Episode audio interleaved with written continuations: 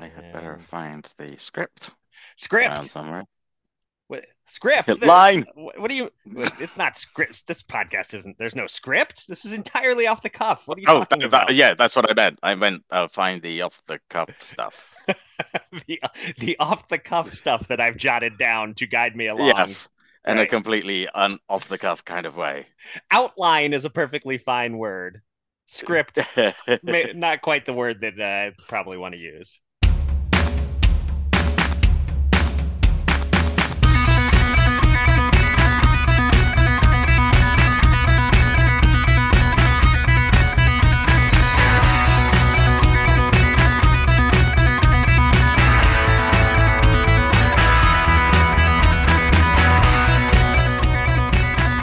Hello and welcome to the interim champion boxing podcast with Raskin and Mulvaney, along with my co-host Raskin. I am Kieran Mulvaney, and on this day before the superb Owl Saturday edition of the podcast, we will conduct the first interview of the ICBP era, uh, welcoming our old friend, boxing photographer Ed Mulholland, with whom we have a lot to talk about, uh, both in terms of photographing fights and fighters, and a very different sort of fight he recently found himself in. Uh, we have a few matches to preview, most notably a title defense for O'Shaquie Foster, and perhaps some money punch bets will be placed.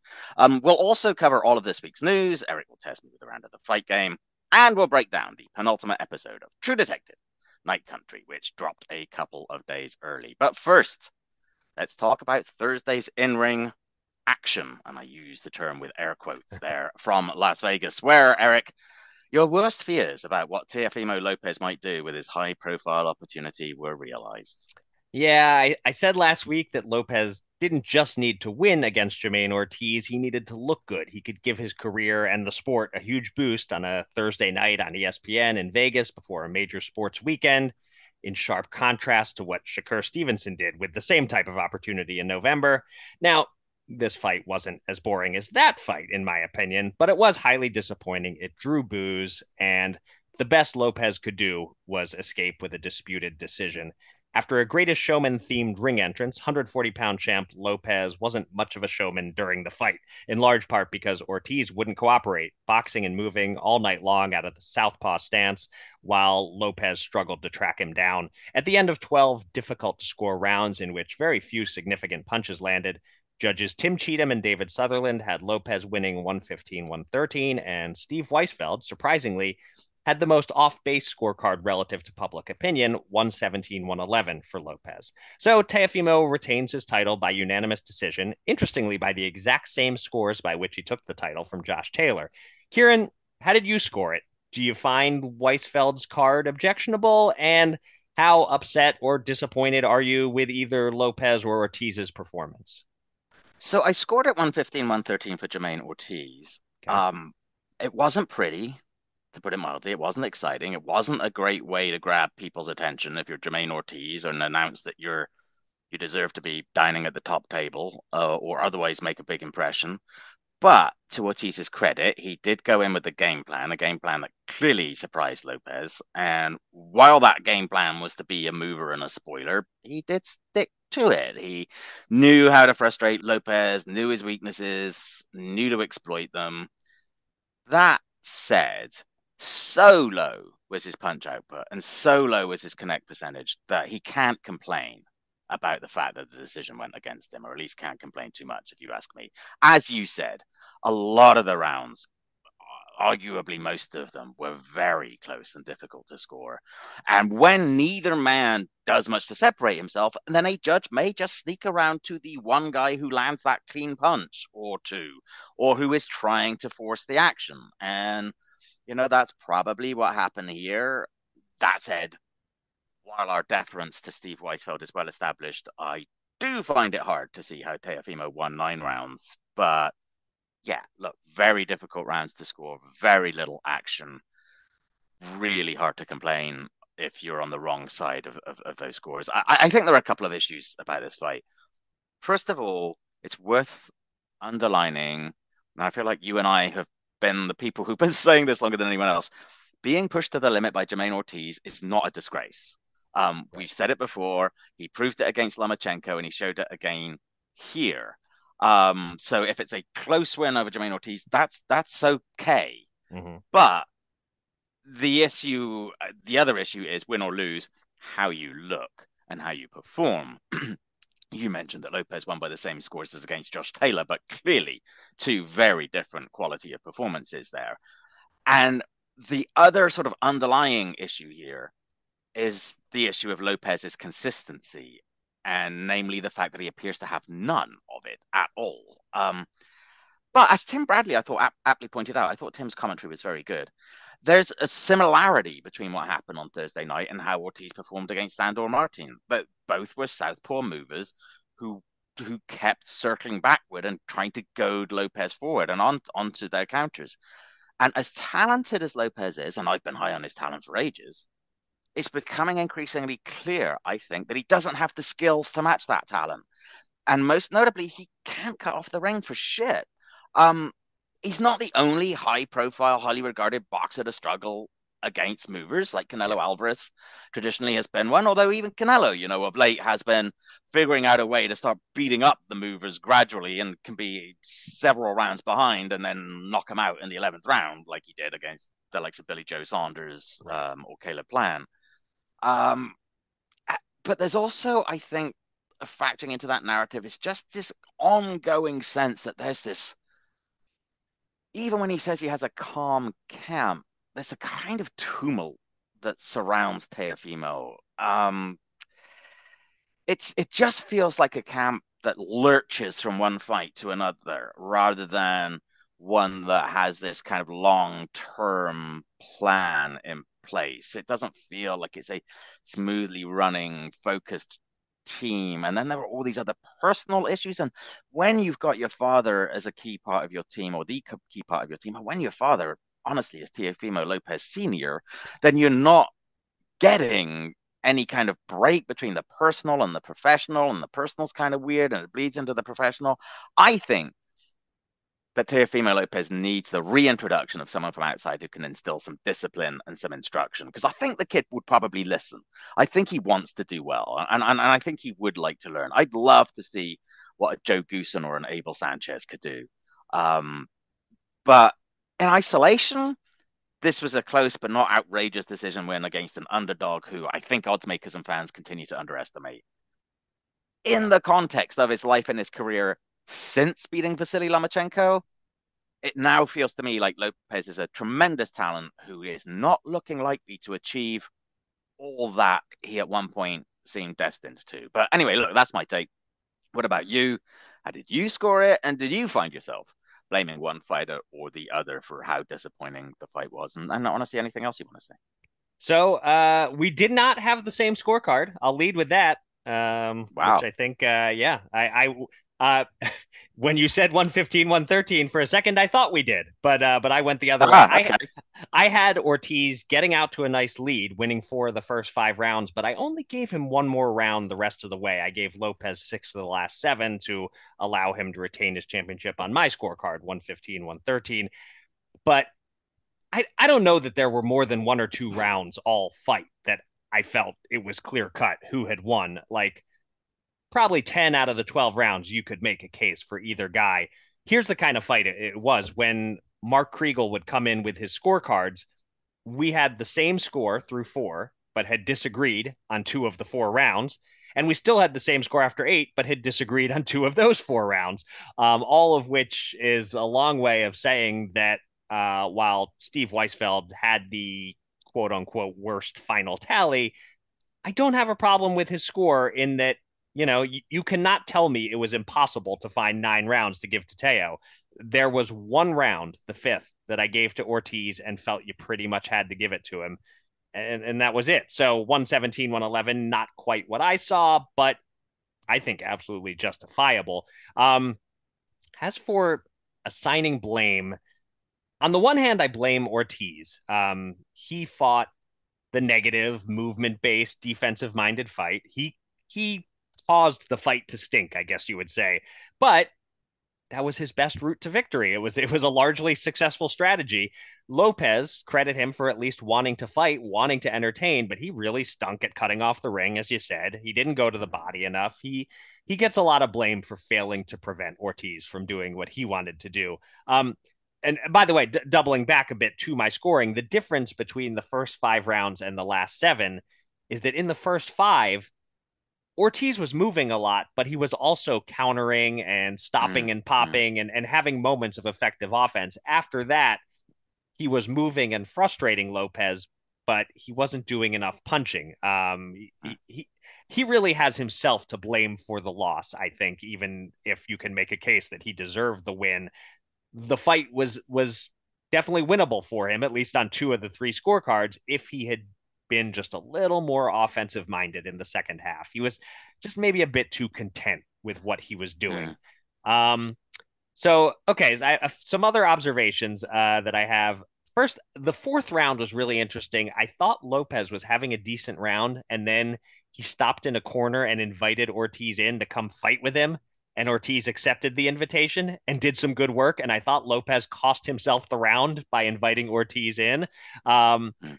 A comment on Ortiz's game plan it was a particular kind of stroke of genius to use a game plan that would frustrate Lopez because Teofimo is such a mentally and emotionally fragile fighter. And, and and I don't mean that to be insensitive to his mental health struggles, but mm. it's just a fact. He's emotional. You you saw him crying tears of relief when he got the decision.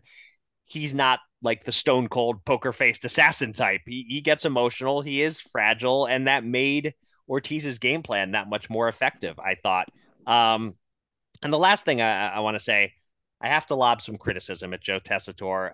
We know he's turned into a yeller. That that's part of his thing. I don't like it, but when he does it on a big knockout, at least I get where it's coming from. This fight, there was a head clash in the seventh round. Ortiz got a cut on his left eye. They dialed up the replay to see where the cut happened, and over the replay, Joe screamed, "There's the clash right there!"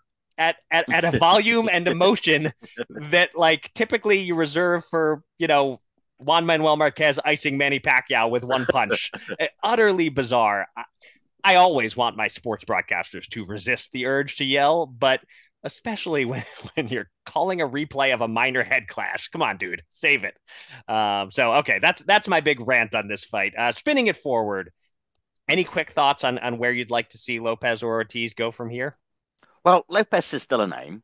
Uh, he still has a belt, which fighters like, and what we like is that he's still the lineal champ at 140 pounds. But uh, yeah, this was an opportunity miss, wasn't it? I, I think that I believe Bud Crawford was in the house, and there was talk in the build-up. Um, you know, uh, Lopez had been kind of calling Bud out, and Bud had responded. I get the impression he probably would have enjoyed a matchup against the Teofimo Lopez, who would look good against Jamaine Ortiz and made another statement on the back of the Right. Josh Taylor fight. But what's the attraction for Bud in, in facing him now? Um, that said, it's also impossible to go overboard here. There are still some great matchups uh, at 140 for Teofimo. Um, you know what I was thinking? Because it's it's increasingly clear that Teofimo looks good against people who come to fight how about Subriel Matias? Um, we're Mm, going to talk later about the fact that Subriel's got a fight uh, right. coming up, but after that, I mean, he wouldn't have to go looking for him there.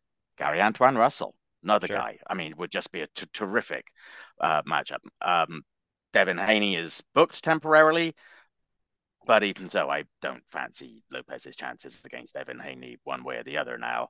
Um, but there are fights out there. There are fighters out there against whom Lopez can look good, and I still think he's an attraction. I still think he's a name. Um, despite perhaps widely being perceived as the winner in some respects, Jamaine Ortiz may actually have come out of this not just officially as the loser, but as the loser going forward. He didn't give anyone a compelling reason to watch him again. Um, he didn't give promoters a good reason to put him in a high profile position on a card. Bob Arum's just come out and slated him for the way that he performed. And if you're a potential opponent, why would you want to subject yourself to that? You know what? The one thing that boxers hate more than anything is to look dumb in the ring and to swing and miss. And now that's not always the way that Jamaine Ortiz fights. I don't remember him fighting like that. He this was very specific Right. uh, uh, strategy that he had for this fight. But nonetheless, that's what's going to register in a lot of people's minds now. And again, I get it. Get why he tried to fight the way that he did. It made sense for the very specific purpose of what he was trying to do. but it's a risk. And he fell short. And now I think he's going to have to go back to the back of the line a little bit and um, and remind us of some of the other stuff that he's capable of doing in order to work his way back into title contention.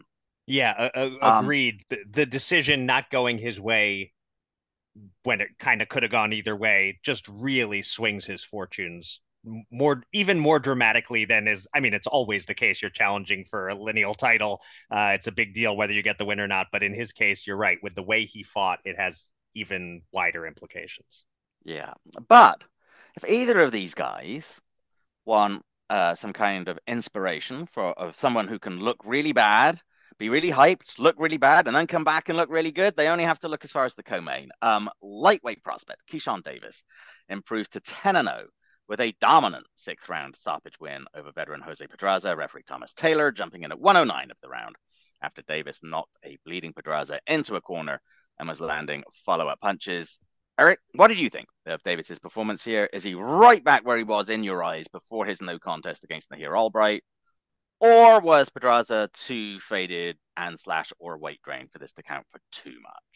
So I, I thought the weight drain talk was probably overstated. It was it was very speculative. I, I didn't love the asterisk that the broadcast team was putting on Davis's win with that. But faded, yeah, uh, not washed, but but plenty faded. Pedraza's been pointing in this direction for a while. Look, this is a tried and true boxing tradition. The once excellent fighter who is now just a good fighter, uh, getting absolutely wrecked by a rising young star who, you know, in his prime, the older fighter could have been competitive with the guy, but but not now. Um, Pedraza was never going to be competitive in this fight on Thursday, which was why I used Keyshawn to win at like minus 800 odds as as that parlay leg. Uh, too bad the other part of the parlay didn't hit and all my other bets lost. Uh, so on our money punch bankroll, uh, I am falling behind. I'm down to $445, whereas you're uh, sitting relatively pretty at 480. But anyway, th- this was never going to be a competitive fight.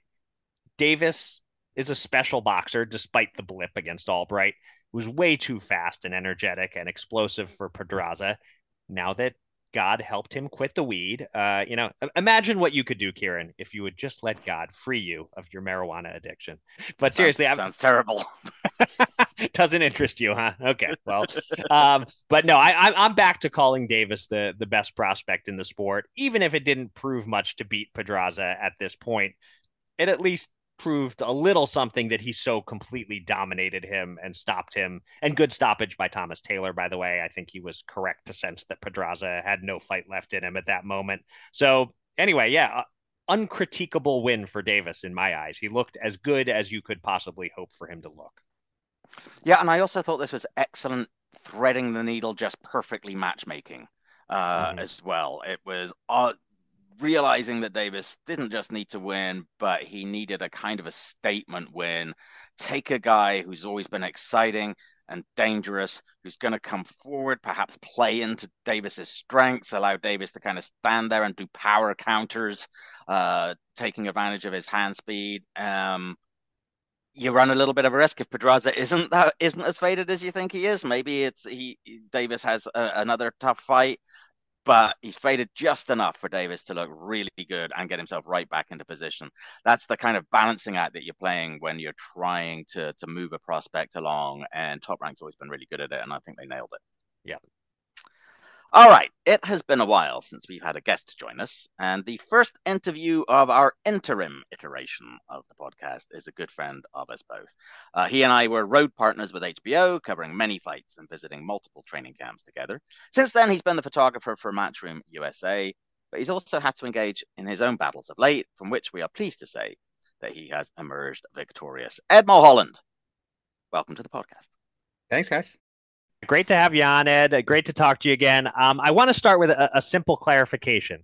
Are sure. you or are you not a co-winner of the BWAA's Courage Award? Because the, the BWAA press release said Lisa McClellan won, but it also said she finished in a first t- place tie with you. So did she win in some sort of tiebreaker, or are you both being recognized and the press release was just confusingly worded?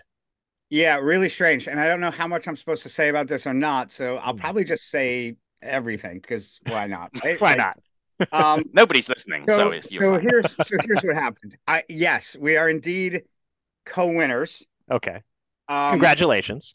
Thank you. And what had happened was they they tabulated the votes, and I guess apparently I was uh one vote short.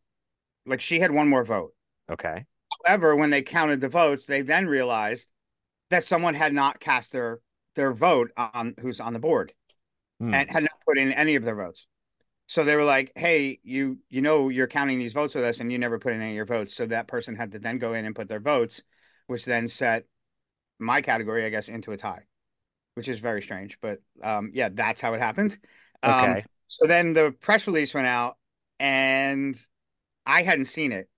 And then I got a phone call from Joe Santoliquito, and he's like, "Hey, uh, so yeah, I kind of screwed this one up." And um, he's like, "You know, we put out this press release, but we hadn't actually counted all the votes, and it didn't really change anything except for your category. So the press release is going to look really kind of funky with like this little addendum thing on the bottom of it.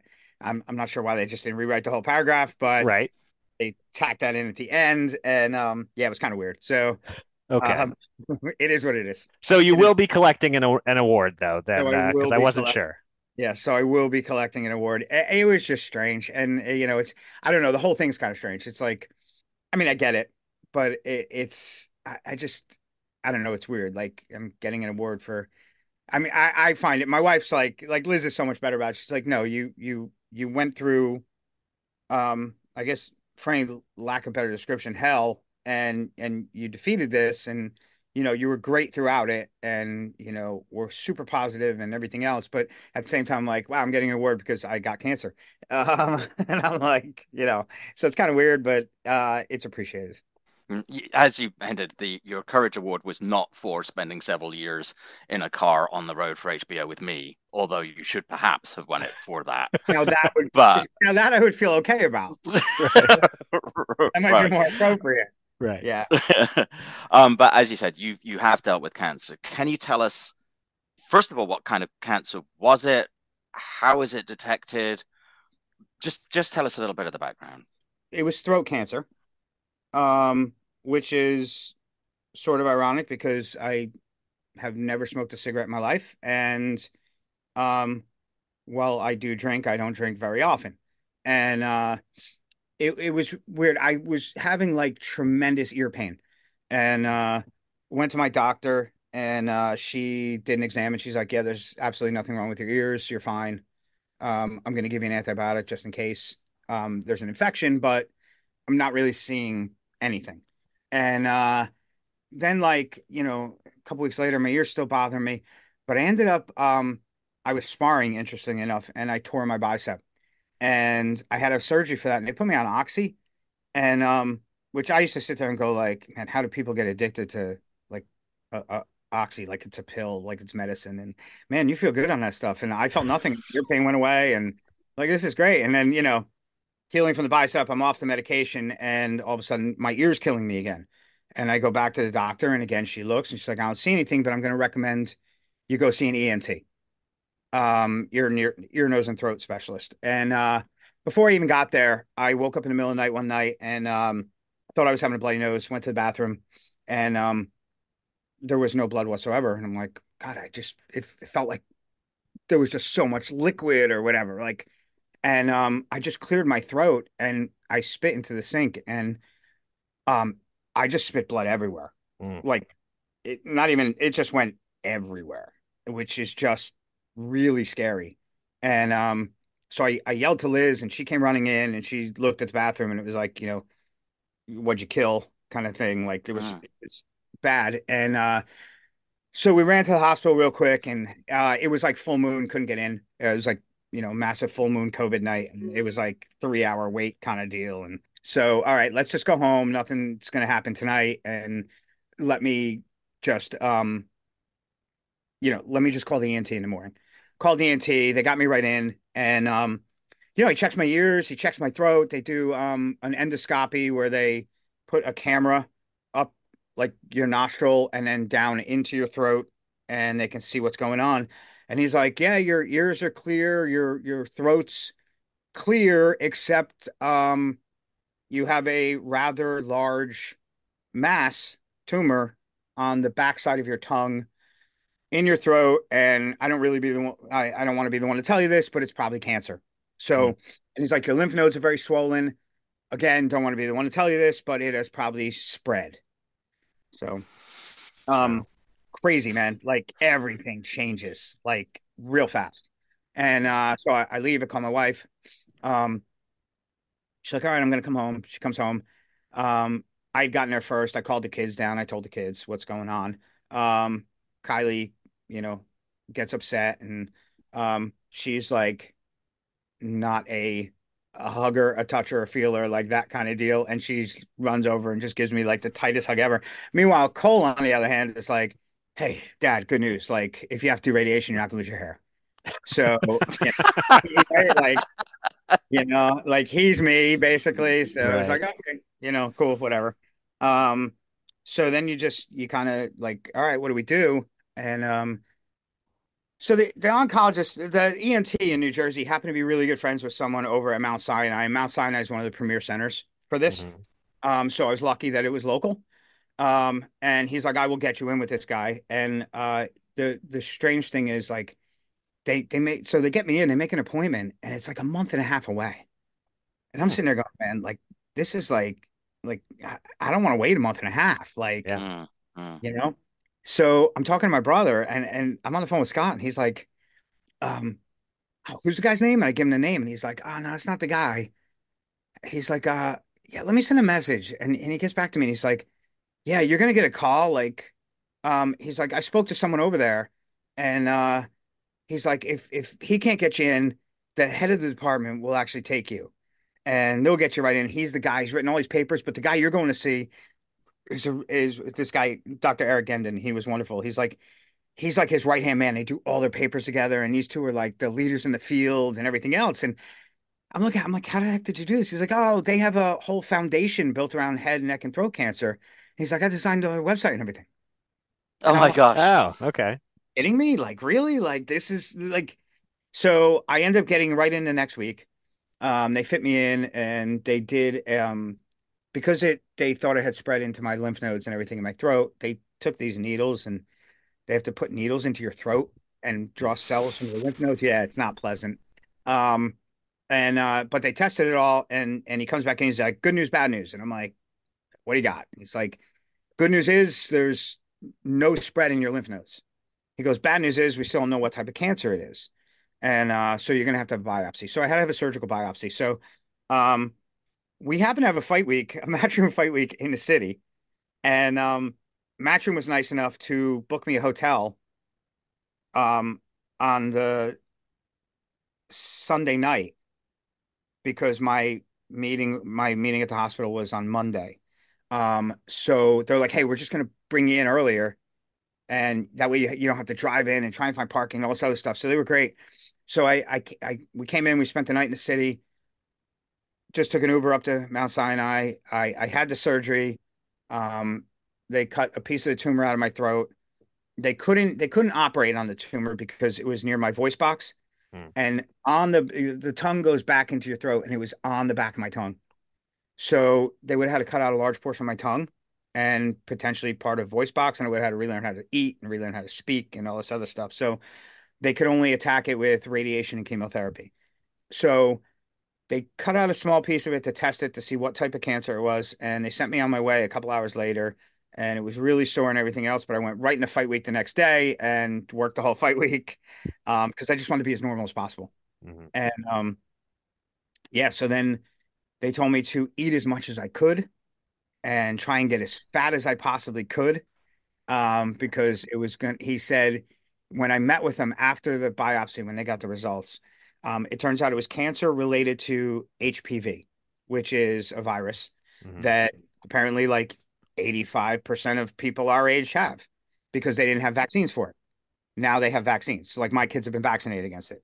Um, and it is it causes throat cancer in men who are relatively young and it's the only known cause of cervical cancer in women. Hmm. So um it, it's it's a um I we didn't necessarily catch it early, but I guess early enough. Um, so it was stage three, um, because it was quite a large tumor, and that's what was causing problems swallowing and the ear pain. And we ended up um doing everyday radiation for seven straight weeks. Mm. Um, I had to go to Valley Hospital and get under the radiation thing, and they strap you to this table, and you can't move a muscle, and you got this like mask thing that pins your head down, and um, yeah, it's, awful, awful. And um, but the nurses were amazing, and um, I'll tell you what, after seven weeks of it, like you finish that last session.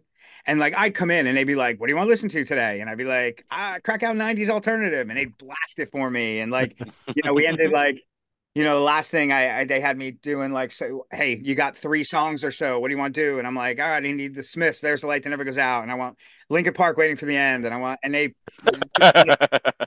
they were awesome, and like, um, and then once a week I had to do chemo as well, which was an all day thing. Mm. Um, and uh, so I would I would do radiation. I'd go straight upstairs, and they would hydrate me, and um, I'd go through chemo, and um, that was an all day thing, and it, it it's pretty debilitating. Um, you're physically beat up. About three days in radiation, I couldn't taste any food. Mm. Uh, about three weeks in, it starts to just hurt to eat. Um, and I went from they had me eat like crazy, and I was at a very muscular 212 pounds when I started, and I was at a very muscle limited 164 pounds seven weeks later Wow. which was crazy. Yeah, it was pretty crazy. So, and then I had to go for hydration um, once or twice a week too, and because I I wasn't even drinking enough. Um, but you know, whatever. I mean, I got up every day and I went to the gym and tried to work out, and I was training clients as well, and tried to keep it as normal as possible. But I couldn't work. So, like about three weeks in, I stopped covering NHL games. Um, I couldn't do any matchroom stuff because I wasn't allowed to leave. I couldn't travel. So I couldn't Right. get on to go anywhere because I had to be here for every day for radiation.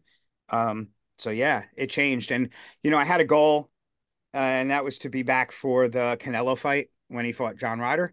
Mhm. And uh, I knew my treatments would end about a week and a half before that. And uh, so yeah, that's my goal. I'm getting there. And I finished my treatments, and Matchroom shut me down, and they were like, "You're not going." Mm. And um, thank God. I mean, they, they looked out for me in that respect because I would have been miserable and I would have never made it. Mm-hmm. I was editing. I, I stayed home and, and edited for Melina while I was, she covered it and, and, and I stayed home and I was like on the couch, like photos would come in and I'm editing them, getting them out to the media. And, you know, Liz is sitting next to me like, wake up.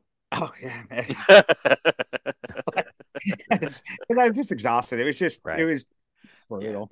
But, But they tell me I'm good. So, you yeah, so so uh, uh, about that, the the seven weeks of, treatment ends. How long was it before they sort of retest you and give you this clean bill of health? And just and just how clean is your bill of like when they say you're Yeah, good? is it like gone, gone, or Yeah, so How does that what what happens is like it, it was kind of weird. Like when when you finish, you go, um, you basically like it's like, hey, your treatments are done, and it's like this, yeah, let's celebrate. And but you don't really know if it worked or not because all I could get was like when they do the radiation, they're taking images, but the images aren't like PET scan quality, so you can't you can tell it's shrinking, but you can't tell how much or or if it's gone. Um, so about I want to say it was about six weeks after. Let me try and think. We we finished at the end of April, so it's probably about seven weeks after I went for a PET scan, and then a week after that, I got the results, and it still sh it showed like um like some colors, which generally triggers that there's still something there, but it was so little that their thoughts are generally like when treatment ends, it's not like it's killed the tumor. The radiation hammers the tumor and then it dies slowly. Mm. So at that point, they were like, everything looks great. Um, it looks like we're going to get it all. Um, and then they do a blood test called a Naveris blood test. And what this does is tests for tumors in your bloodstream. So, and I have no idea what these numbers mean, but I just know that like when I started, if you have anything other than a zero, um, if or or negative numbers, but generally like a one or a two shows that there's potentially there's no tumors in your blood, but there's a risk of reoccurrence in a certain amount of years or whatever. Anything above that means there's tumors showing up in your bloodstream. When I started treatment, my initial Naveris blood test was 4,718. wow. Yeah, which I, I, guess that means there's tumors all over my bloodstream. um, and then when I finished, that came back as zero. Wow. So um, I've had two of those or three of those since we ended. Um, they've all come back as zero. Um, my PET scan came back clear, and I've had two endoscopies, which have both come back clear, and I have a third one scheduled for March 4th, I think is my my third one. Um, but I'm in the doctor's office about every two months, and they're just, you know, constantly it's either meeting with the radiation people, meeting with my oncologist for endoscopies, um, having someone come to my house to draw blood. And then uh, I guess in April, I'll have a full PET scan again, um, just to make sure nothing's come back or something else hasn't occurred or anything like that. So, um, but that'll go on for about two years.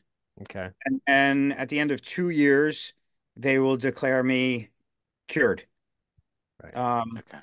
That means that my prognosis would be uh, very, very good. That it yeah. that it won't come back. Um, but you know, once you have some kind of cancer, your risk of reoccurrence is higher than the average person. So I'll just have to continue getting, you know, checks like this, and it just becomes part of the normal, you know, routine of what you do. Right. Is what it is. Yeah, you just get used to it. Right. Well, you you you, you may be downplaying it a, a little bit when you said you you know why do I deserve an award? I, all I did was get cancer or whatever. But it sounds like it was an ordeal, and so uh, just you know don't uh, don't decline the award, Ed. I think it's it's uh, no, it's well earned what you went through. I, will be honest with you though, it's like um as bad as it was on me, it was really bad physically. Mm-hmm. Um, we were talking about this today actually. Um, it was like because we were we were watching uh we were watching something and they were talking about uh Toby Keith who just passed away from right. stomach cancer, mm-hmm. and like you know he was doing an interview last year and was like, yeah, I'm hoping to get back on tour and you know as long as everything is you know stays completely clean and hunky dory, we're gonna be good. And here we are, like you know a year later, and and he's it's come back. He was really bad and he passed away, and you, so you always have that mm-hmm. in the back of your head. Um, that's more that's the harder part. Like physically, I've recovered. Right. I put my weight back on. I've been in the gym like crazy. Um, you know, I got all my muscle back. I feel great physically, but in the back of your head, every time it's like, like I still have trouble swallowing. I still have trouble eating. Um, things like that. Food gets caught. It's frustrating. Um, I hate going out to eat with people because, mm. you know, nine times out of ten, I'm going to spit something at you, and I most of the time I don't mean to. And most of the time, most of the time, it's but you know, so it's like you still have that, but it's it's more of that causes more of an anxiety side of things than anything else. But mm. what it was hard. I mean, like it was weird when the news got out. The news got out way before I wanted to tell anyone, mm. and the only people I told were people in Matchroom, and um, so someone slipped and let it out, and then Joe Santoliquito came run comes running over to me. Now I found out a week and a half before that I had been diagnosed. And he's like, I want to write an article about it. And I'm like, dude, I, I haven't even processed this yet. Like, mm. like let's just slow let's hit the brakes. Like, mm. you know, if you still want to talk to me later on, we can revisit, but you, you gotta so then he called me up like two months later and he's like, Hey, I still want to write something about this and what you're going through. Are you cool with it? And I'm like, ah, you know, I don't know. I'm like, eh, but he wanted to write it. it. It, was it was actually really good and it was great and and it, it kind of helped a lot. And he wanted to write it not so much about necessarily what I was necessarily going through all the time, but what my family was going through. Hmm. And um, it it was pretty cool. And I think it, it it helped. I think it helped Liz. Um, because I'll give her more credit than anything. And and honestly, she should be getting she should be up there getting this with me. Um, she not once, ever, did she ever cry in front of me. Like mm-hmm. never. Like she was just, don't worry about this. We got this. We're gonna get through this. You know, whatever we have to do, we're gonna fight it. We're gonna be great. And I'm like, man, she's just amazing. And then one day I get out of bed and um, I got up and um, the house is quiet and I'm like, I, I get out of bed and I walk around the corner. I'm like, the hell? I, I hear something, right? I open the basement door. I creep down the stairs, and there she is. She's standing over by like the washer and dryer and all. She's doing laundry, and she's just crying.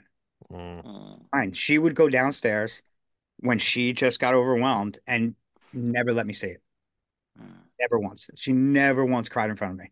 She was just Wow. yeah. She was great. Like I mean, with me all the time. And my and like you know, my son again. My son's like me, so he deflects through humor and things like that, and great. And that's you know, you need that. And you know, if Liz had to work and couldn't take me to chemo, my daughter would be like, "I'll go," and she'd sit in this little freaking cubicle with me, and you know, you need anything? What do you want? Let's order some lunch, whatever. She'd run out, bring it back, and yeah, the support the support was great. Um, from everyone, even like boxing community was was phenomenal. The messages from fighters and video clips they sent me and things Mhm. like that was awesome. I mean, like you know, middle of the Ryder Canelo media day, and my phone goes off. I'm sitting here, I can't go, and I'm like, oh, and, you know, and I look, and it's a freaking like 10 second video from Canelo.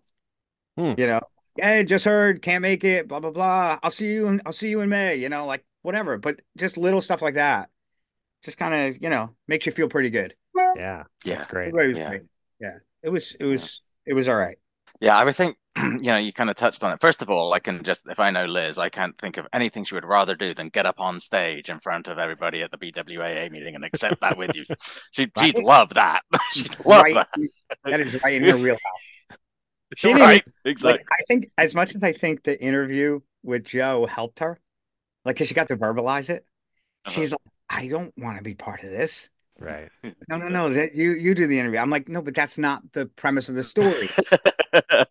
Yeah, can you sit and listen? Like, we'll start together, and then I left, and she was on the phone with Joe for like an hour. Like, Mm. I mean, I'm sure you've spoken on the phone with Joe, so you know.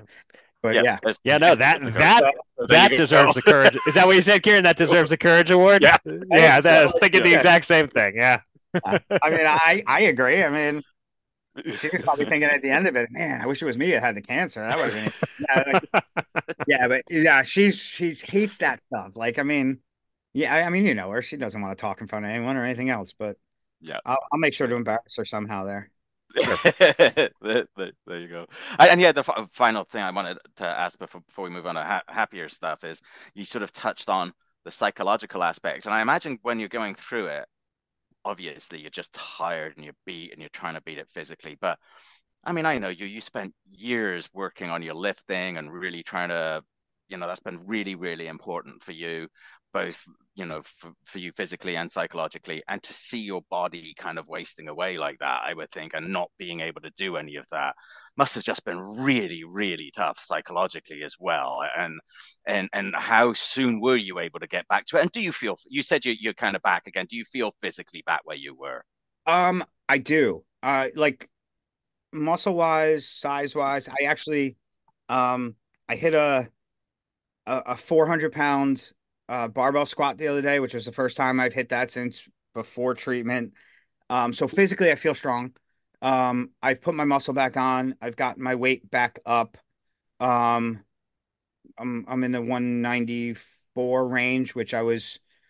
Uh, I think I was at 201 before this started, and I ate myself up to 212 before treatment started and came way down. Um, but you know, I'm feeding really well this week, and then I I start my cut again. Um, I, I've had a couple people at the gym trying to talk me into a bodybuilding show because I've gotten myself b big enough now. Um, so I may start a cut towards that, and that might just be something to kind of do for um more psychological than anything else, and Mm, mm. see how how much I could push my body now. Um, but yeah, it was um it was tough. It it was it's weird though. It's it's um this I mean people are gonna hear this and be like that's just that's just sick and cruel, but it, I, you had to had a little fun with it, right? Like, you know, I, I'm going through this horrible thing, and I, I was like, I have my um certifications in personal training and strength and conditioning and nutrition and whatnot. So I I work in sports. Sports are at night. So when I'm not traveling, I um I was training clients, like personal training clients. And um so I'd go to the gym every day and uh train some clients, but there's these group classes going on.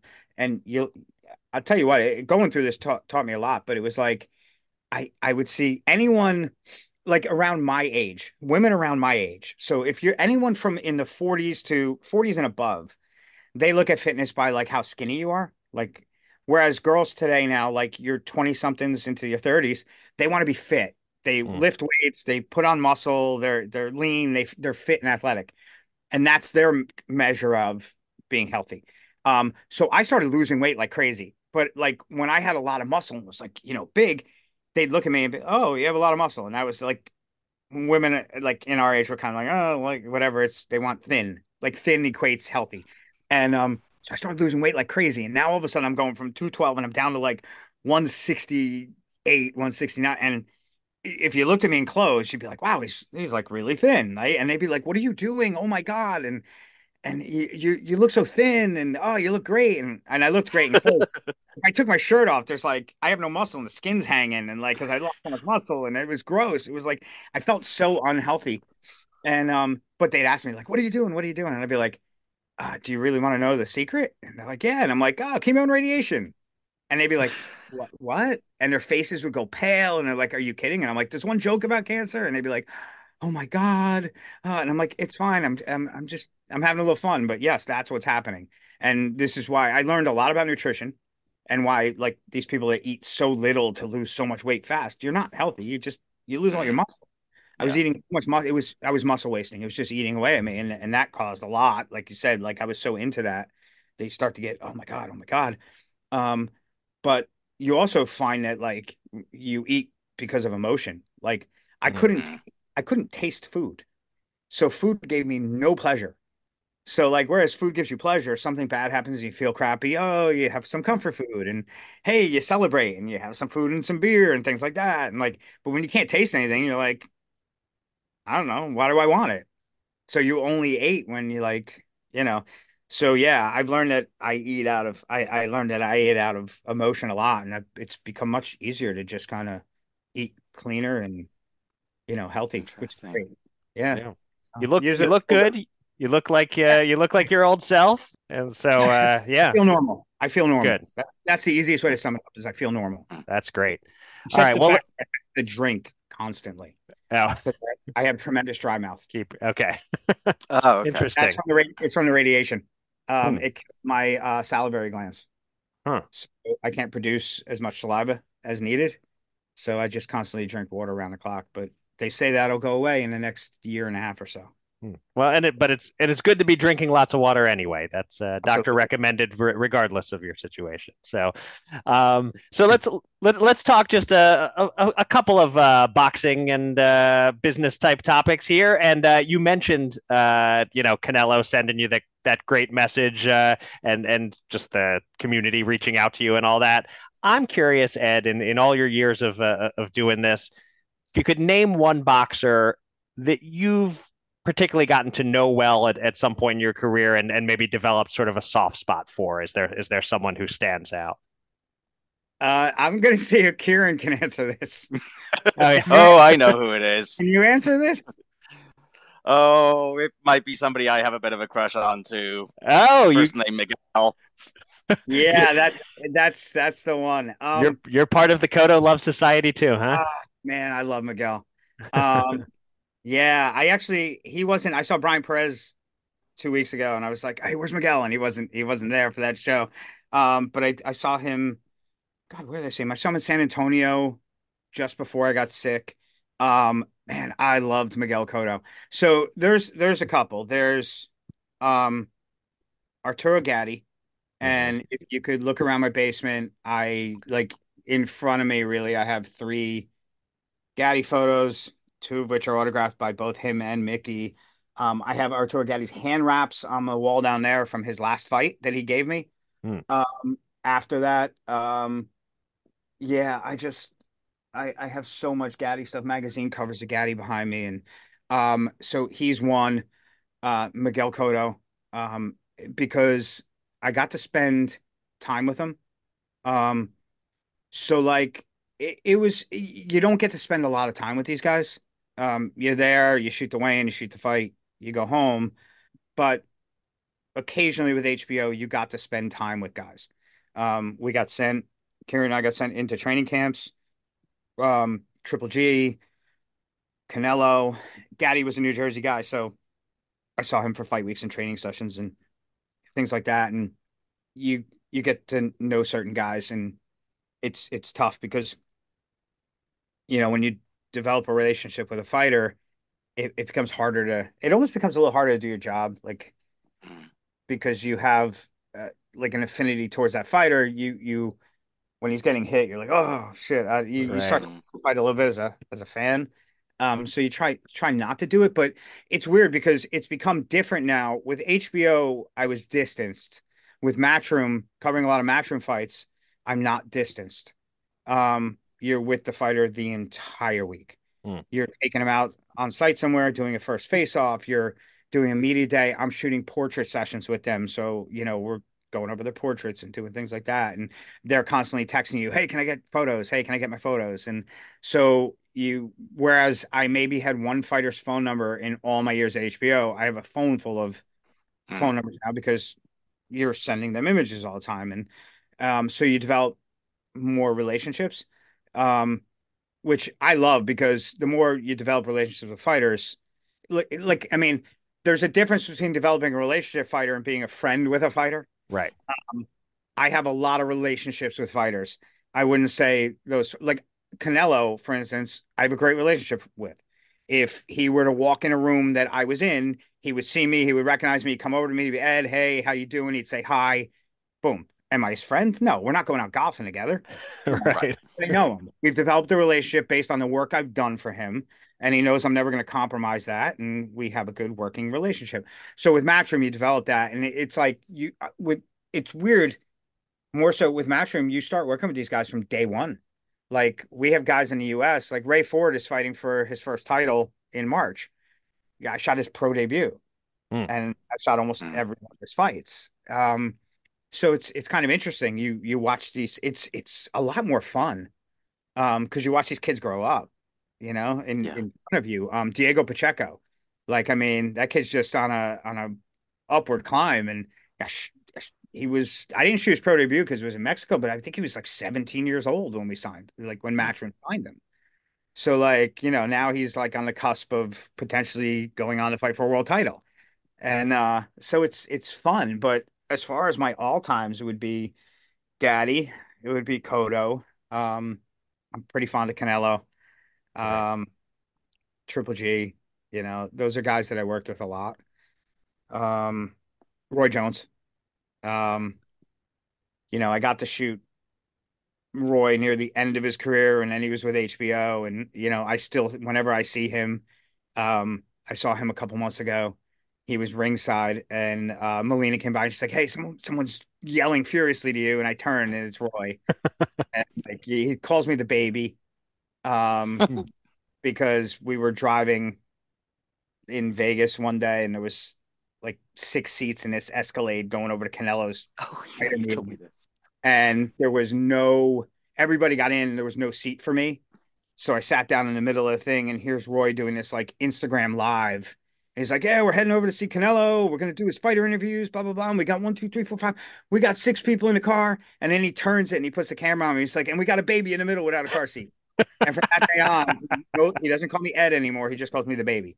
Hmm. and um, Oh, he does it all the time and it's hysterical. And i so i have i have a pretty good fondness for shooting his fights and um after that. So yeah those would probably be my my top ones i would think. Hey, pretty none good of them, collection. none of, none of them fed you a beet though. well that- oh There's only- you know there's what? oh only my one god how could I even like seriously now i feel stupid i mean i forgot bernard like i actually saw bernard uh last week Hmm. um Okay. i did i did my first golden boy show in forever john ryder was fighting Munguia Right. um, who was another one of our favorites when we were at HBO when he was coming up. We Yeah. were like, oh, he's fighting. This guy's gonna be great.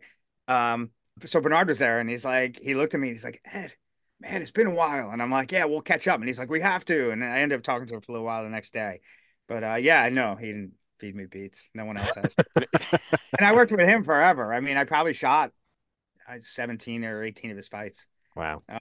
Yeah, so he's another one, but him you got to watch because, I mean, he'll just Yeah, keep you- exactly. Yep. yeah, the story the story behind that, I don't think we've ever mentioned it on on the podcast, is that Ed and I were doing his in camp with him for his final fight, and we were in his hotel room, and because he's Bernard freaking Hopkins, he like has his own. He has the hotel. Yeah, the same hotel room. food. It's like Yeah. his hotel room is like our houses. and and he had the exactly, and he had like these three large roasted beet, and it's just Ed and I sitting at this long table with Bernard, and Ed comments that I hate beet. I'm sure I've mentioned it at some point. Bernard's not okay with this. He Ed says he loves it, so Ed gets an entire beet on a plate. He's sitting at the end of this long dining table with a knife and fork, eating his own beet. It's like right? it's like every movie you've ever seen with the 40 foot long dining Yeah. table. And one person there and one and I'm sitting next to Bernard, and Bernard is literally force feeding me beet to make me like beet. It's like, here comes the airplane. exactly what it's like. And he's like, come on. Yeah. I actually rather like beets, but I, you know, if if you have to be forcefully beat by Bernard Hopkins, that's that's the safer way to do it. That is Yeah. the way to do it. Yeah. Uh, um, one final question I wanted to ask. Uh, so I was thinking of you the other day, and Kenny Bayless announced his retirement because I hope I'm not telling tales out of out of school here, but there are certain little secrets that you would tell me about being on the ring apron. One of them is that sometimes doing a fight that Kenny was refereeing could be difficult because Kenny had um, certain posterior strengths, shall we say, um, that would, you know, his ass would get in the way. Let's be honest, right? His ass would get in the way a lot uh, of your shot. And I was kind of curious about whether there's any other little kind of secrets that that you wanted to share, um, like are heavyweights easier to shoot because they throw more slowly? The little guy's really tough because they throw really fast, like that kind of a stuff. And and who are the referees now who you really like or don't like shooting with? So Pa- pause to consider who he might offend. Okay, that's smart, smart. um so undercard fighters are easier to shoot than your main event guys generally. And why? Because the skill level generally goes up as you go up the card. Mhm. So like, or for instance, I'll give you M- Miguel Cotto. Miguel Cotto was like in the, in the beginning of his career was I loved shooting him. You always had great action shots. And then all of a sudden, sudden along the way, uh, it got harder to photograph him. And why? Well, it wasn't necessarily that he wasn't an action fighter anymore. You still got shots of him hitting people, but while he was throwing punches, you know, he throw a left hook and the hand was here now Mm, instead of the Mhm. hand being here. Um, same with Canelo. Like after the Mayweather fight, all of a sudden the left hook wasn't one of these anymore. It was a hand here. So now you, you're not seeing his face. You get this like kind of deal. Um, so like as fighters improve in their careers, they become harder to photograph. Um, most of the time. Like Arturo Gatti was easy to photograph any fight right. Like it was just I'm gonna put my face out here and I'm gonna throw my hands as much as I can, and I'm gonna get you or you're gonna get me. And it was wonderful. Not for him or his opponent, but for a photographer, you're like, great. Um referees, I, I'm trying to think of like referees that really get in the way. I, there's not a lot of them. Um there's I, I don't know if there's different instruction with referees now, but a lot of referees, I used to find there was a lot of referees you always saw in the photos. A lot of referees kind of stand back now. Hmm. And I think I always wondered why, like, they didn't and they were on top of the action. Like, when you get a referee that's very involved in the action, they're close to the fighters. And I find that if you're, if you're like, I mean, think about it. If you're close to your subject, you can't necessarily see everything that's going on. So your best referees, I think, kind of stay back a bit, um, and now watch the action from afar. And if a guy gets hit and he might be shook, they they step in. Um, so there's not a lot of referees that really get. Steve Smoger used to get in my way all the time. Now Steve, Steve was known. Steve was known as a referee that let him fight, Mhm. but he'd move around the ring and his arms would always be flailing out. So I'd always have like he wouldn't be in the frame, but I'd have a hand like randomly like, in the frame because he just stood like this all the time. Um, but yeah, most of the referees are are are pretty good. I mean, trying to think of the guys that like Harvey Dock's really good. Do you do you ever get distracted when it's Steve Willis and he's making all his faces reacting to the punches? Oh, man, he's he's fun. That he's fun. He's so animated, man. He's he's a pretty good referee. He's he's um some referees. I'll be honest with you. Some referees are really aware of where cameras are too, Hmm. and and they and they'll try and give you a break now and again. But it's it's tough. I mean, you know, it it's I and I try to equate this to like judging of fights. Like people get on judges, and and they rightfully should in a lot of cases, but it's tough to judge a fight from ringside. Like I don't think I don't think that's the best place to watch a fight. You know, as much as I have a referee in, you know, referees moving around, you can't see the fighters. Or if the fighters are on the ropes opposite me, how do I know if that guy whose back is on the ropes is doing good inside work? I can't Mhm. see anything. Um, and like the UFC has done this. I, I don't know if you've ever been ringside for a UFC fight, but the judges have a um have like a four inch monitor Hmm. that has the TV feed. Hmm. So when the fighters go on the ground and they're on the other side of the octagon and the referee's standing in their way, they can look at the TV feed. Now it is just the TV feed. It has no graphics, it has no sound. So they're just watching the camera angle. So now, like, think of it if the fighter's on the ropes dead across from me and all I can see is the one guy's back.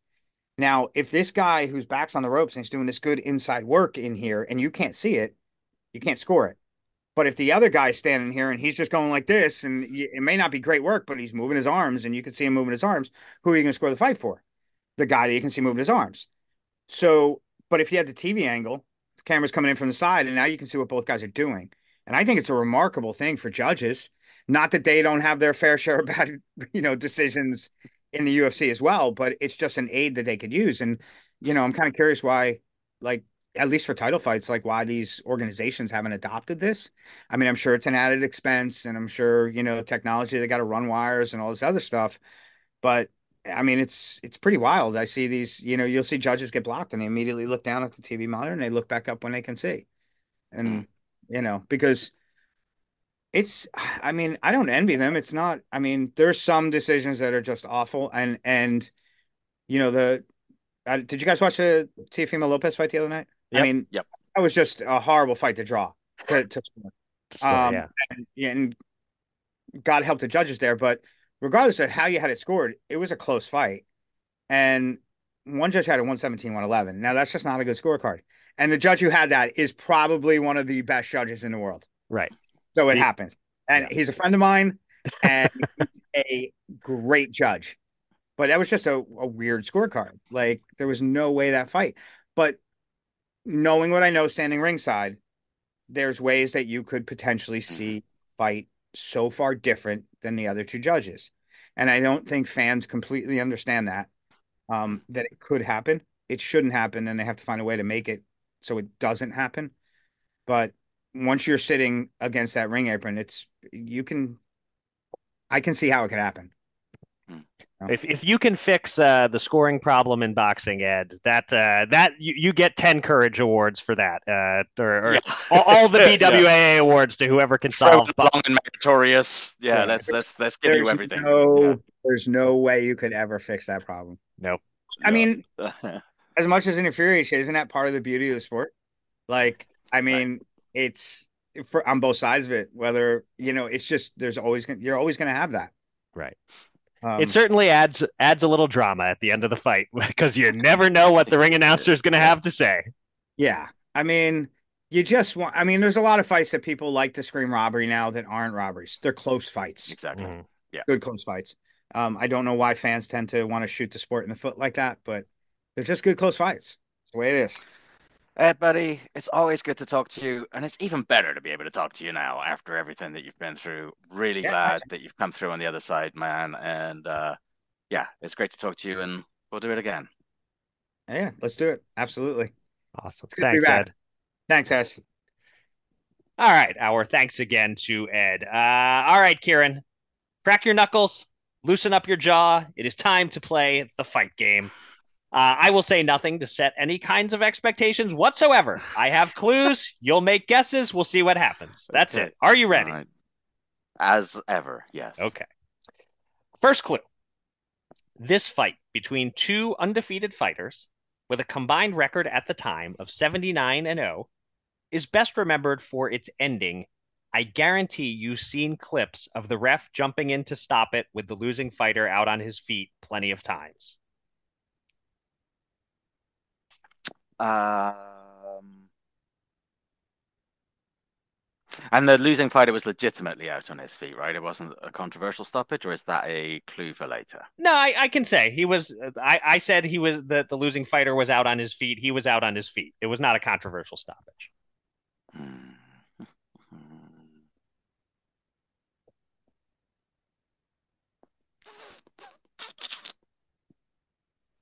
Nothing is particularly coming to mind. It feels as if this is one of those where I would be irritated at not getting this at clue one. you should uh, never be irritated to not get it at clue one. It's never easy at clue one, but sure, once you find out what it is, you may look back and say, "Oh, I could have gotten that if I thought of it." But should we move on to clue two, or do you want to? Yeah, let's move on. I should take should take a wild guess, but nothing's coming to mind, so let's move on. Okay. Uh, the boxer who won is in the Hall of Fame now. So are two other fighters who were on this loaded card Julio Cesar Chavez and Ricardo Lopez.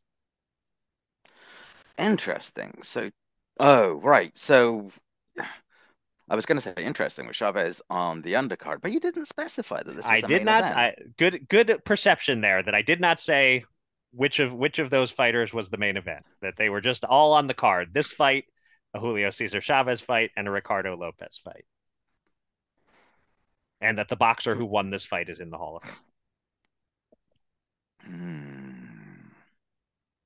Oh, it gives me a very rough, rough uh, uh, uh, time area. Hmm. Right. I was. I. I I was, at first when I wrote that clue, I was thinking, all right, yeah, that'll give him a pretty good sense of, of the of the the era. But Chavez had such a long career. But exactly. Lopez yeah. focuses you a little bit more than Chavez, I suppose. Right. Um. Hmm, still not getting anywhere here. I, I think this is one of those where um, listeners are starting to shout at me.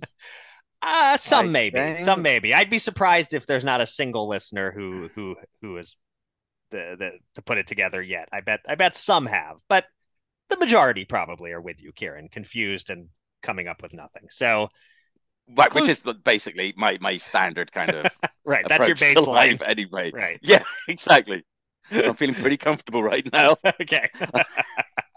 uh, clue three has a lot more information in it. Here we go. Clue three. The winning fighter was knocked down in the second round. The second knockdown he'd suffered in his career. The previous knockdown was also in the second round of a fight, and he would also get knocked down in the second round of his very next fight, but would get up to win, and he would keep winning until his record reached 40 and 0. Eventually, he stopped being undefeated. He retired in 2008 with a record of 42 and 3, 35 KOs. Okay, so the king of the second round knockdowns was was Felix Trinidad. So, did you say the winner got knocked down in the second round? Correct. Yes.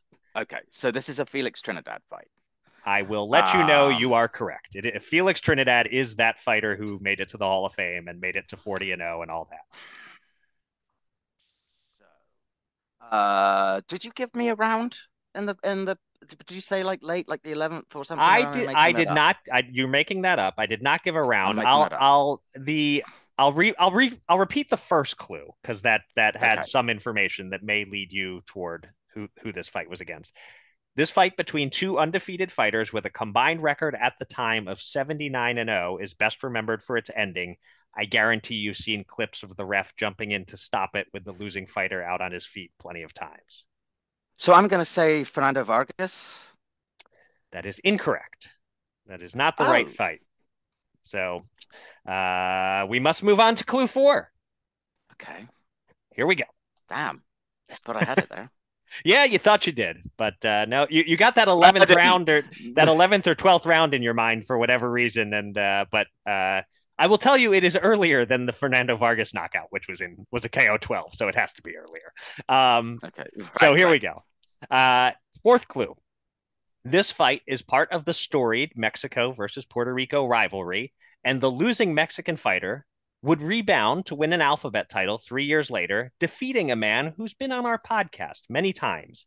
Crazy as it sounds, this Mexican fighter just retired last July, a week before turning 52, having scored a win that improved his record to 108, 17, and 3 with 83 KOs.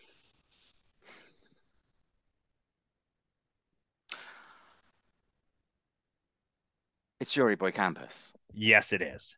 You've got it. and so the 79 and 0 was very heavily tilted in one direction. Right. He was like time. he was 56 and 0 and Tito was 23 and 0, I believe, coming into this fight. yes. Um and of course oh, the man wow. the man the man he defeated who's been on our podcast many times, of course, was El Diamante, Raul Marquez. Yeah. Right. Um, but but you now that now that you know the fight, you can picture the ending, right? And having seen that clip on a million yes. highlight reels, yeah. Yes, but I'm struggling to remember who Chavez was fighting on that card. Uh, so so Chavez was the main event in the Meldrick Taylor rematch. Oh. So this was 1994. Um, and uh, I, I almost put a little more description into the opening clue, but thought it might have said too much. The jumping in, ref jumping in to stop it with the losing fighters head popping back or something something to that effect. Mm, i thought mm. about giving it a little more of that because that's what everyone like the i feel like i've heard the comparing yuri boy campos's head to a pez dispenser as he took that knockout right, right. kind of was it was that sort of thing. Uh, but yeah the answer is trinidad ko4 yuri boy campos at the mgm grand in las vegas on september 17th 1994 and would you like to hear clue five? Yeah in this welterweight title fight, the challenger came in thinking he was the big man on campus, but the defending uh. title holder T totally showed him who his Trinidaddy was. wow. yeah. Yeah, I figured we weren't going to get all the way to clue five, so I but I had some. God, we got closer than I thought. I was a little, yeah. I was a little anxious for a moment there. I really thought I'd nailed it with Fernando Vargas. Right. once I realized it was Tito, I'm like, all right, here we go. I got two, three. We're good. But and you know, now that I think of it, I don't think Vargas was stopped on his feet. I think that one was waved off with him on his hands and knees after the, the oh, might have been, after yeah. the the second knockdown of the twelfth round. So yeah, yeah. Ah, uh, yes bloody hell, Yuri Boy Campos just retired. Good lord. Yeah, I that part surprised me. I'm sure that we I'm sure that I knew that last year. I saw his name and for, I forgot all about it when I was looking at his BoxRec. Oh my god, he was fighting last year, but it says it says in BoxRec Campos retired after the fight. Oh, oh wow. I hope so. So for now. Yeah. Right. right. All right. Um, transitioning from a past fight to some upcoming fights. Um, there's nothing major this coming week because Fury Usyk got postponed, but there are three televised cards of note. We have another Thursday night show on DAZN from Commerce, California. Jojo Diaz takes on Jesus Perez in a 10 round junior welterweight bout. Then two Friday cards, as everyone was scheduling to avoid competing with Fury Usyk on Saturday, I guess, on ESPN from the small room at MSG. O'Shaquie Foster defends his 130 pound belt against Abraham Nova with an undercard featuring highly touted featherweight prospect Bruce Shushu Carrington. And on DAZN from Oaxaca, Mexico, a rematch for a junior flyweight belt Sivenathi Nontshinga gets another shot at Adrian Curiel after losing his title by shocking second round KO in November with Mauricio Lara in the co-main. Kieran, what interests you here, if anything, and will you be placing any wagers, seeing as you need to make at least two more bets in February? Yeah, there are two fights that interest me just as fights, and for ones to uh, meet my quota nice and early here, if not as early as you did. Um, Foster versus Nova and Nontshinga against Curiel. And in terms of bets, I'm going to go with the underdog in both here.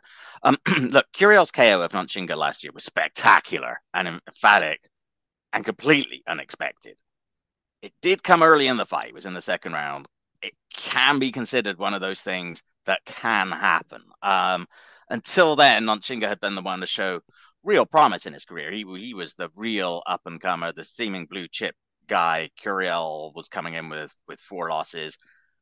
I kind of think that Nontshinga will reverse the result of the first fight in this rematch. Now, the odds for him to do so aren't fantastic. I I, I think they're well placed. He's he's a dog, but he's he seems to be everywhere a, a plus one ten dog, which yeah. isn't a lot. But given that I see him as the favorite anyway, what the hell? I'll put ten on that. Okay. Um, and I'll also put ten also straight up on Abraham Nova at plus six fifty mm. against O'Shaquie. Look, I do. This is different because I do consider him the underdog here against a continually improving O'Shaquie Foster. But Nova's got real skills and talent of his own. We've covered him before. Um, he's a worthy challenger. I think those odds are pretty good for what I think is, yeah, Foster's the favorite, but not an overwhelming one in my mind. So yeah, those are the two fights that interest me, both for playing the money punch and because I'm I'm kind of curious to see how they turn out. Yeah, you know, I, I the same two fights interest me. I, I like both of those Friday main events. Um, O'Shaquie versus Nova is a good fight. Uh, I'm I'm an O'Shaquie fan, but Nova's no pushover. He was a hot prospect once, just has one defeat. I could absolutely see him winning, and I had a similar thought of of wanting to bet him at plus six fifty. It's just way too long a price, but I keep trying these longer odds bets and they keep mm. losing. And I don't really expect him to win. Like you said, it's just the price that's too good. But I'm going to resist that urge. But but I can't okay. resist the urge to bet on Curiel Nontshinga. But I'm on the opposite side from you. I I don't ah. think Curiel winning their first fight was a fluke. He's one of these Mexican fighters who who lost a few times when he was 19, 20, 21 years old but has improved since then, is undefeated in his last nine, and has an aggressive pressuring style with some skill, mind you, uh, that that I thought was really making Nontshinga uncomfortable. Curiel was already doing well. It wasn't just the one right hand that knocked right. him out. He'd been having success before then. So I like Curiel as, as a short favorite. The shortest I saw him was FanDuel had him minus 132. I kind of like that pricing. I think there's a tiny bit of value there. So I'm going to do my first non-underdog bet and risk 26 bucks to win 20 on Curiel to win. And then I was expecting Curiel by KO to be priced as more likely than Curiel by decision. Um, but it turns out Curiel to win by KO again against a guy he already knocked out once and brutally, like knocked out. That's mm. plus 410 at FanDuel. Oof, um, yeah. I know Curiel has a low KO rate, just five KOs and 24 wins, and I guess that's why the price is what it is. But four plus 410 to knock out a guy he flattened three months ago. Who knows whether Nontshinga is fully physically or mentally recovered from that? I can't resist, so I'm going with 10 to win 41 on Curiel by KO. All right. Okay. That'll be good. We'll see some movement one way or the other. We certainly will. Yes. It'll be a draw. We'll both lose all of our bets. Of course. Exactly. all right. Uh, let's turn to this week's news. Nothing major here. No news main event. Let's just put it all together in one batch. All the indications are that Devin Haney versus Ryan Garcia is on for April 20th in Las Vegas on pay per view. There hasn't been an official announcement yet. There seems like there's going to be one very soon. Uh, Dan Rafael of ESPN reports that Subriel Matias is in talks to defend his 140 pound belt in his native Puerto Rico this summer against Liam Paro as part of a potential deal with Matchroom Boxing. Dan also reports that Top Rank is close to finalizing a May 18th fight between Emmanuel Navarrete and Denis Berinchyk. Uh, on the March 29th Oscar Valdez Liam Wilson card, Seniesa Estrada will take on Yokasta Valle to determine the first undisputed women's strawweight champ.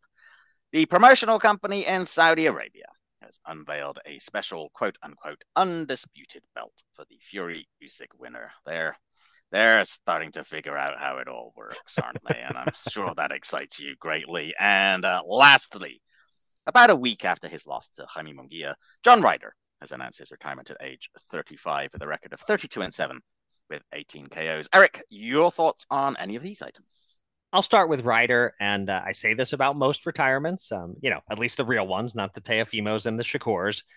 I hope it sticks. Um, yeah. From my outside perspective, he seems like someone who may still have a bit of fight in him. You know, just two fights ago, he was going the distance with Canelo he's certainly aging and fading, but but not washed. He still has some earning power, and it can be hard to walk away if, if you haven't been physically forced into retirement. So I hope it sticks.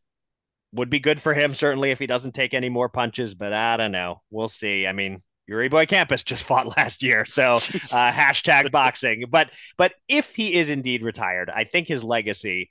Um, remember we did a top five countdown once of fighters who maximized their potential. Yeah, yeah. That that is John Ryder. He went as far yeah. as you could possibly go on his God given ability. So good for him. Fine career if this is indeed the end. Uh, yeah, don't have much to say about this undisputed belt. Um, more belts, yay! Just what boxing needs. At, at, least they're not charging a sanctioning fee. One presumes. Um, Haney Garcia is obviously the biggest news of the week, um, and I don't mind it being on pay per view as they're talking about. Uh, Devin Haney is not really a pay per view level draw on his own, but there are two fights he could make that belong on pay per view. This one and Tank. Um, like mm-hmm. it's a shame he fought Prograis on pay per view and not enough people saw that performance of his. But this this should sell okay. Um, I saw the clip of them jawing with each other in Vegas and yeah. then shoving each other. It, it, didn't move me one bit. I don't know. Uh, the fight itself, though, is good. There, there's a clear favorite in Haney, but Garcia has a shot. I see them as two fighters with similar ceilings. You know, they're both very talented mm. and athletic, but Haney has the much higher floor, the, the the stronger base of fundamentals. He should win, but but Garcia's live, and if Garcia loses competitively, I don't think it hurts his drawing power one bit. And and I'm glad it's happening because it provides everyone an opportunity to use the term four princes and properly credit you, Kieran. Uh, there you the, go. the other fights on tap, uh, any Subriel Matias fight is a must see. Any Emmanuel Navarrete fight is a must see. And Estrada Valle, once again, we see the top female fighters making the biggest fights they can without hesitation. Women's boxing has come a long way from the days of Christy Martin and Lucia Rijker not fighting each other and Laila Ali and yeah. Ann Wolfe not fighting each other. I like it much better this way. Right. I agree. I have nothing to add to that. I well expressed. I'm, okay. I'm I'm fine. I'm in I'm in total con, con, accord with you there. Um, all right. We always are in total accord or concord. Well, uh, Either exactly. way. We don't. We or yeah, or concord. Yeah, I was hoping you hadn't noticed that. I was. oh, I noticed, buddy. I noticed. Oh yeah. All right. Let's let's wrap this thing up, shall we? And it's spoiler alert time because mm-hmm. uh, Friday saw episode five of True Detective Night Country drop early on Max, and in this episode while the story didn't exactly retreat from the whole supernatural elements uh, of the last couple of episodes, Evangeline Navarro, played by pro boxer Kali Reis, continues to have visions and at one point found herself walking out into the sea ice like her sister without even realizing it. It also took a very sharp turn back into the real world with the further unveiling of some secrets and a really shocking denouement. Um, we still don't know the details but it is now clear that the alleged murder suicide case that drove a wedge between Danvers and Navarro was nothing of the sort. Uh, we found out that Hank Prior is on the take from the mine owners in the hope of being promoted. And said mine owners seem to be even more involved in the Annie K murder than we thought. Also, John Hawkes can sing, which I never knew. That was an interesting little uh, little development. Uh, but the most tragic figure on episode five was poor sweet Pete Prior. Um, one of the few examples of unadulterated gentleness and decency in the show, whose world just completely freaking implodes. His wife kip, kicks him out, and I think she's being a little unfair. Um, he finds that his boss is at best an accessory to murder. And then he finds out that his dad has been breaking into his laptop to find info to pass on to the mine and to Danvers' boss. And it all comes to a truly horrifying conclusion. There is a lot in episode five, Eric. Uh, what did you think? And with just one episode remaining, where do you think this is going? Kieran, those aren't the right questions. Ask the right questions. actually, actually, Kieran, you need to know when it's time to stop asking questions. Um, this is this is a tough episode to judge until I've seen the finale and how well everything yeah. is paid off. On its own, this episode was fine. Um, I'd still say my estimation of the show was highest in the first two episodes. Um, mm-hmm. But but I, I really thought I thought the final few minutes were excellent with with the showdown with guns with Hank and Pete and Pete doing what he had to do and then the the cleanup plan um, that was that was high quality serialized TV action drama you know a major character getting killed off in, in shocking fashion um, as I've said, when the show leans into the supernatural, I don't like it as much. When it goes human, it's excellent and and that was a very human scene uh, Mm-hmm. a son killing his dad who had just killed a junkie and was potentially going to kill danvers um yeah so I, I i loved that i did not quite see it coming um so and and i'm just i'm glad we seem to be pointing toward an ending that won't have too much in the way of supernatural explanations that it's actually people murdering people with with a little heroin and some ghostly visions mixing in.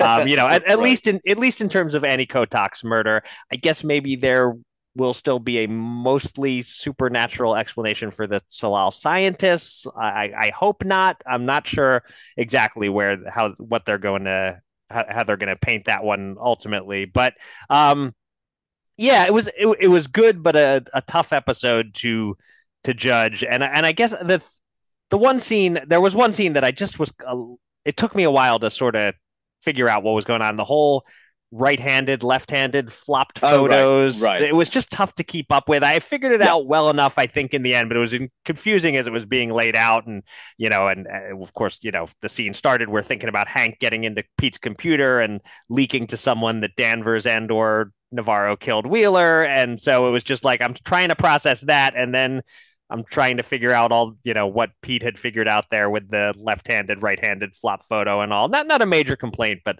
I found that just uh, a, a little tough to track. Um, and and and then my only other thing is just uh, falling through ice is uh, one of my great fears in life. Just seems like an absolutely awful way to die, drowning and freezing. But at least now I know if the ice starts to crack, lie down and spread out your body Yeah. weight. Good, good, good tip to know just in case. there you go. Well, you know, hopefully where you are, it's not something that's you're likely to encounter too Right, often, but right. you know, but you never know.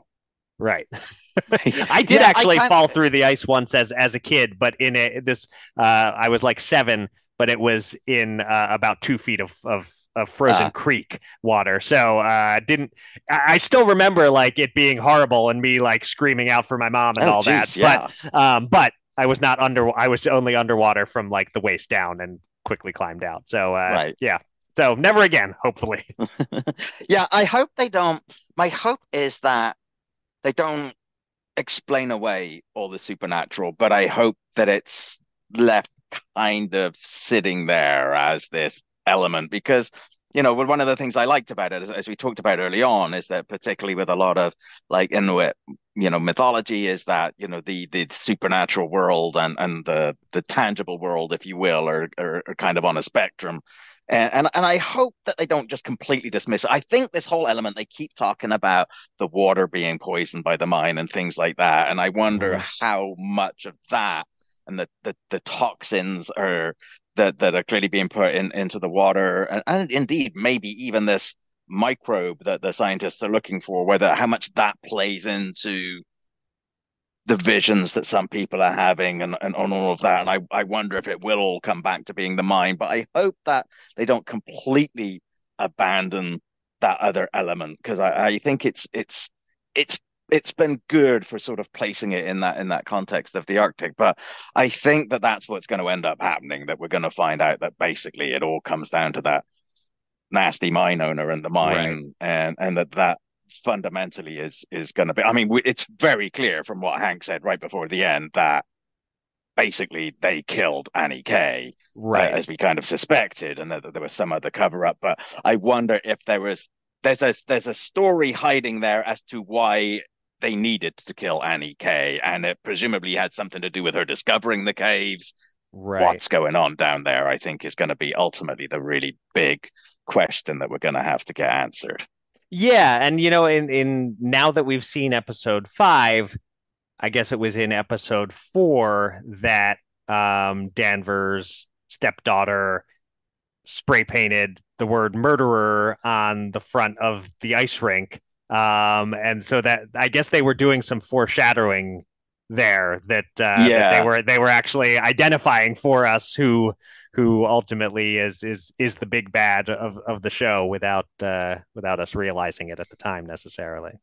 Yeah, indeed. But it's it's it's typical like True Detective that it starts out with a bang, kind of wanders around in circles Mhm. for a couple of episodes, and then it suddenly realizes it has an episode and a half to tidy everything up, and and and we're off to the races. It kind of seems to be uh, part of the franchise at this point, and so um, yeah, there's going to be plenty happening. And if it turns out the one-eyed polar bear did it, I'm going to be yeah, I I guess you can't co totally rule anything out. I, I I I have heard that the finale is extra length, like an Ah, hour okay. 15 to an hour 30, somewhere in that range or whatever. So it'll be a little bit of a longer episode to wrap it up. But um, yeah, we'll we'll see if they, you know, the only season of True Detective that I made it all the way through, they, in my opinion, very much did not uh, stick the landing. So Yeah. uh, I'm curious to see if they'll do better with this. But either either way, I'm I'm gonna miss John Hawkes in the final episode. Uh, Yes. uh, he he brought a lot to the show, and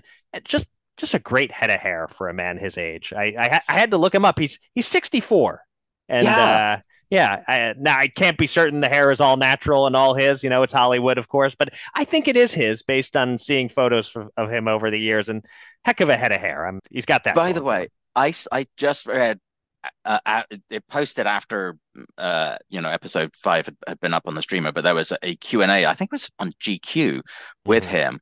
He's an even cooler guy than I realized. Like he's not on. Not only is he not on social media, good. he barely has a computer. He only Oh just wow. only just got email during COVID as Mm. a way of staying in touch with people. And and it was very interesting how he was talking about how much like rewriting and redoing and, and how much of like a almost like a democracy it is with the showrunner and, and the actors there that you know Mm. she she heard him so they were filming in Iceland Right. and he likes to apparently I didn't know that music is an important part of of his life and he Right. was playing some gigs in Iceland while they were taking and and the showrunner heard that and goes okay we've got to have okay Hank's got to sing right. in this and and he kind of resisted it at first and then went along with it and and then apparently like he and Jodie Foster and Kali Reis kind of worked out that that pivotal scene together because they didn't think it quite worked and all of that kind of stuff but I did find myself wondering if it hadn't been Kali Reis playing Navarro would Navarro be throwing as many punches as she has Hmm. been doing in, in this show. And it's just like, eh, let's take advantage of it. This, this Right, here's lean somebody who can it. credibly get into fist fights. Right. So, uh, but yeah, so I was wondering about that. But yeah, I I do still find myself uh anticipate. I enjoyed episode five, and I do find myself anticipating um what's going to happen in episode six. And the only problem with having episode five early is that we have to wait nine days for episode six. We do, but you know, it does allow us to get a, a podcast up on on a Saturday instead of uh, you know, waiting for after the Superb Owl. there you go. All right. Uh, that will do it for this episode of the ICBP. Many thanks to Ed Mulholland for joining us. Um, we will have a special President's Day related From the Vault episode next week, and we'll be back again on President's Day, Monday the 19th, or thereabouts, with, among other things, a recap of the final episode of True Detective, and maybe we'll talk some boxing too. I don't know. Maybe. We'll see. Uh, maybe. So that will do it for this week. Perhaps someday we will be elevated. But until then, we are merely the interim champion boxing podcast.